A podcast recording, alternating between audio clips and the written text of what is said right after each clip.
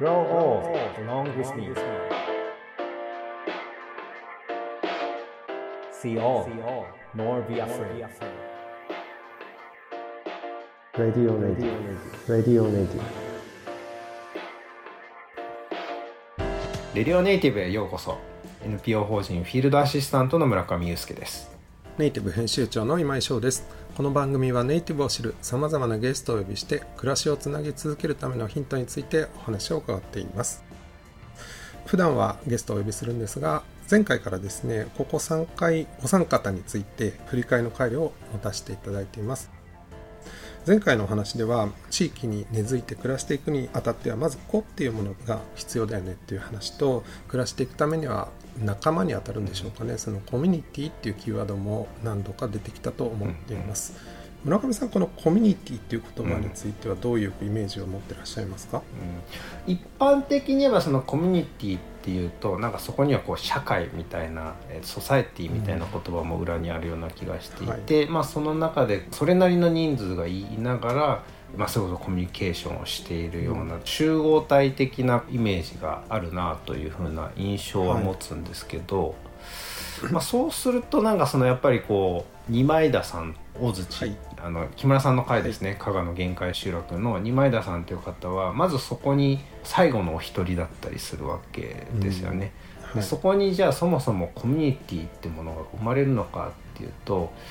人数的なイメージとちょっと違う例かなと思うんですけどただは一方で僕なんか間違いなくこれがコミュニティと言い切れるいうふうにも思うんですよね。うん。だからその辺がちょっと面白い事例だななんていうふうに思ったりもしますが今井さんどうですかコミュニティ。ですね、えっと、私はそのまだ加賀市大槌町にはちょっと伺ったことないんですけれども、最後のその二枚田さんがすごく大きな存在ですごく軸にいろんな人が例えばスタディツアーにやってきたりですとか、木村さんなんかを中心に映像のイベントを開催したりとか、で一方でいろいろな方がやってくるけれども例えばレストランを作ろうみたいな方が来てもそれを拒む退ける方でもあるんだなっていうのをお話を伺って知ったんですけれどもやっぱりこうすごく人数が少ないからこそ一般的なコミュニティっていうと誰か一人の意思によってっていうことではなくて合意形成がみんなでなされるみたいなイメージがあるんですけど、確かにこの場所においては二枚田さんにのウェイトがすごく大きくなってしまっているっていうのはあるのかなとは思いました。そうですよね。だからなんかそのこれがコミュニティなのかしらって思っちゃう理由ってなんかうん。コミュニティってなんかこう無名の存在の集まりみたいなはいイメージがもしかしたら言葉に、えーいや本当は違うかもしれないですけどなんか思ったりするとこに、はい。やっぱ二枚田さんっていう無名じゃないわけですよ。もうめちゃめちゃバンっていう感じのが、はい。なんか印象として違うのかなっていうふうに思う一方で僕結構やっぱり二枚田さんって、まあ、どうしてもそこで一人住んでいるから、うん。もうあの、うん。名前が知れていて、えーうん。なんだけど、うん。僕結構なんかある意味そのう動き方とか関わり方はすごく無名な感じもするん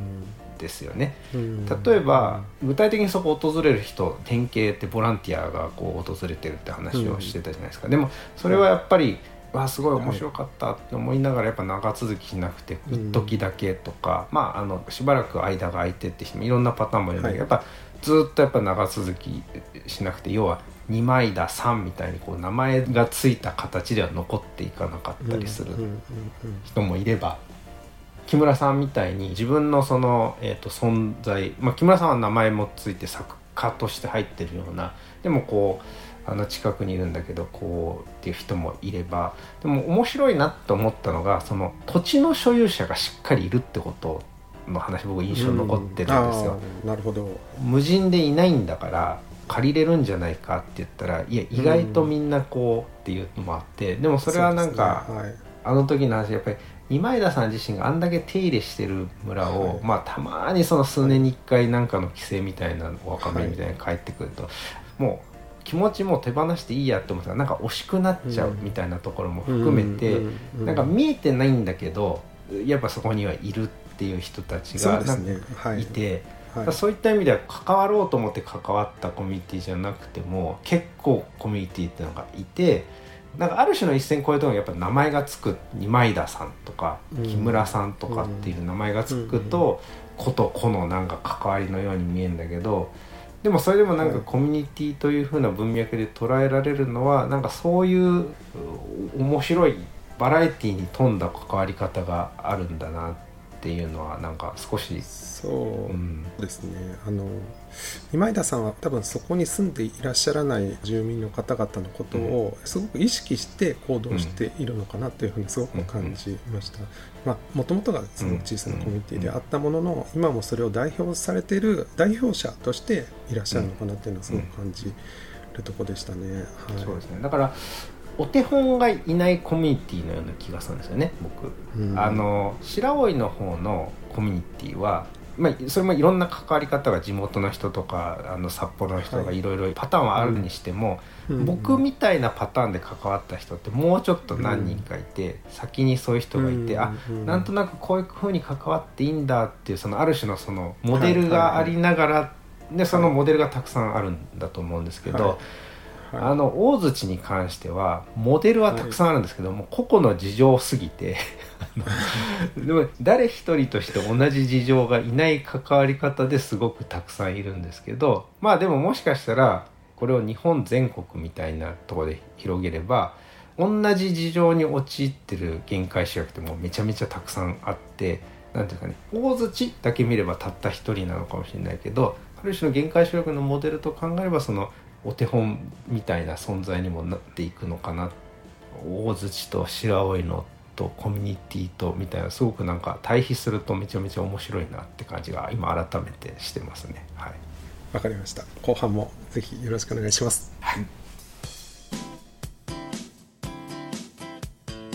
The best is yet to be. The last of life, for which the first was made.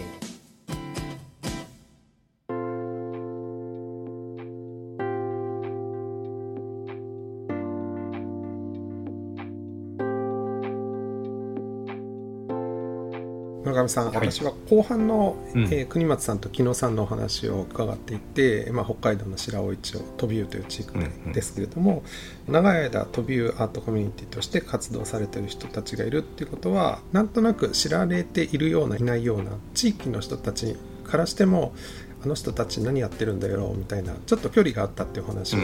されてたと思うんですよね。ね。で木野さんの代になって、まあ、第2世代っていうのかな。やっぱり地域との交流を持っていくことが必要、うん。まあ、木野さんたちのコミュニティがもう少しそうではない人たちを含めて降りていくという、まあ、うん。森から町に降りていくっていう言葉を使っていたのがすごく印象的だったんですけれども、私は活動の母体となる地域に少しずつやっぱり開いていくことがこのコミュニティを維持する上では長くやっていると必要になってくるのかなっていうことも少し感じたんですけれども、この辺り村上さんはどう受け止めてますか？なんかそういう風にも捉えられるしよりオープンにしたっていうのがねなんとも僕のイメージとはちょっと違うような感じがしてて、なんかどっちかっていうとそのアートコミュニティという形でオープンにしすぎたんじゃないかなと思うんですよね。なんかそれこそ、村祭り芸術祭っていうのをやった時に、はい。コロナの前の時にものすごい人が来ちゃってって話も聞いてるんですよね。はいはいはいははい。い、でそうなった時にもっとオープンにっていうので、街に降りてきたんじゃないような感じがどうもするんですよね。オープンにしすぎた結果、まあ、ある種その飛び湯のあそこの校舎のところが求心力を強くなりすぎたというか、あの気もして、なんかむしろはい。なんでしょうこう目隠しじゃないけどわざと他にも広げていって、境界を少しこうぼやかせるというかなんかオープンにってよりも外に防波堤みたいなのを作ったようにも見えなくもないんですよね。むしろ壁として。なるほどなるほど。いやわかんないですよ。僕の勝手なあれですけど、はい、今の話を聞聞いている限りで言うとその大きくなりすぎた要因というのは、もしかしたらその飛びアートコミュニティというものが、うん。まあ、地域っていう枠を超えて広がりすぎた結果大きくなりすぎたっていう。個からコミュニティコミュニティから地域地域から全国とかあの世界とかそういうことではなくてそういうのを飛び越えてしまったがために多分なんか地域が抜け落ちちゃったのかなっていうふうにもちょっと聞こえました。だからむしろその町に降りていくっていう言葉でありながらなんか町に戻ってきたっていうようなことなのかな。もう少し、えー広げるにしても何の関係もない人たちではなくて地域という点ではつながりのある人たちに戻っていこうというようなベクトルなのかなっていうふうにも感じました。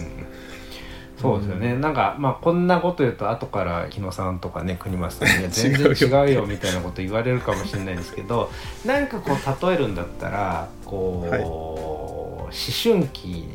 まあ、要は成長していくわけですよ、まあ、初めは素直にこうい。ろんなことを学びながらなんですけどある時自分の体がぐっと成長しすぎてそれに対してその着てる服とかなんかそういったものが、はい。はい。あなんか合わないかなとかなんか大きくなりすぎちゃったかなみたいな、なんかバランスが崩れて気持ちもちょっとイライラするみたいなところも含めてなんですけどコミュニティもやっぱりある種生まれてから広がってて成長してってみたいな、まあ成長に至らないコミュニティだってあると思うんですけど、うん。でなった時にやっぱりなんかその体っていうのは多分自分が思う体もありますけど外から見られた時にあなたこういう体よねっっていうラベリングのところも含めてだと思うんですけど、そこがなんかこう一致しなくて改めてそういった意味では今井さんが言ってたみたいにいややっぱりそもそもやっぱこう飛び魚で生まれて飛び魚のはい。この白老のっていう、はい。えー飛び魚で小さくなったんだったらこう白老っていう形の服を着ようよみたいな。それでもう一回自分の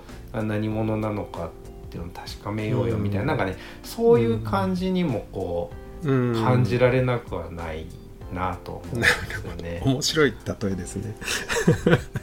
確かに。そのだから無理をしないというか少しずつこう階段を一歩一歩登るように、あの本来こう広がっていくべきものをやっぱりそのあまり飛び越えることがあるとちょっと限界が来るのかなっていう気はちょっと。でもまあそれを飛び魚の方々はうまくその軌道修正をしながら多うん。分それって多分普段のコミュニティの中でいろんな15箇条もありましたけれどもああいうものを軸にしながらコミュニケーションがしっかり取れてるからこそ自分たちの向かう方向ってどういうことなんだろうみたいな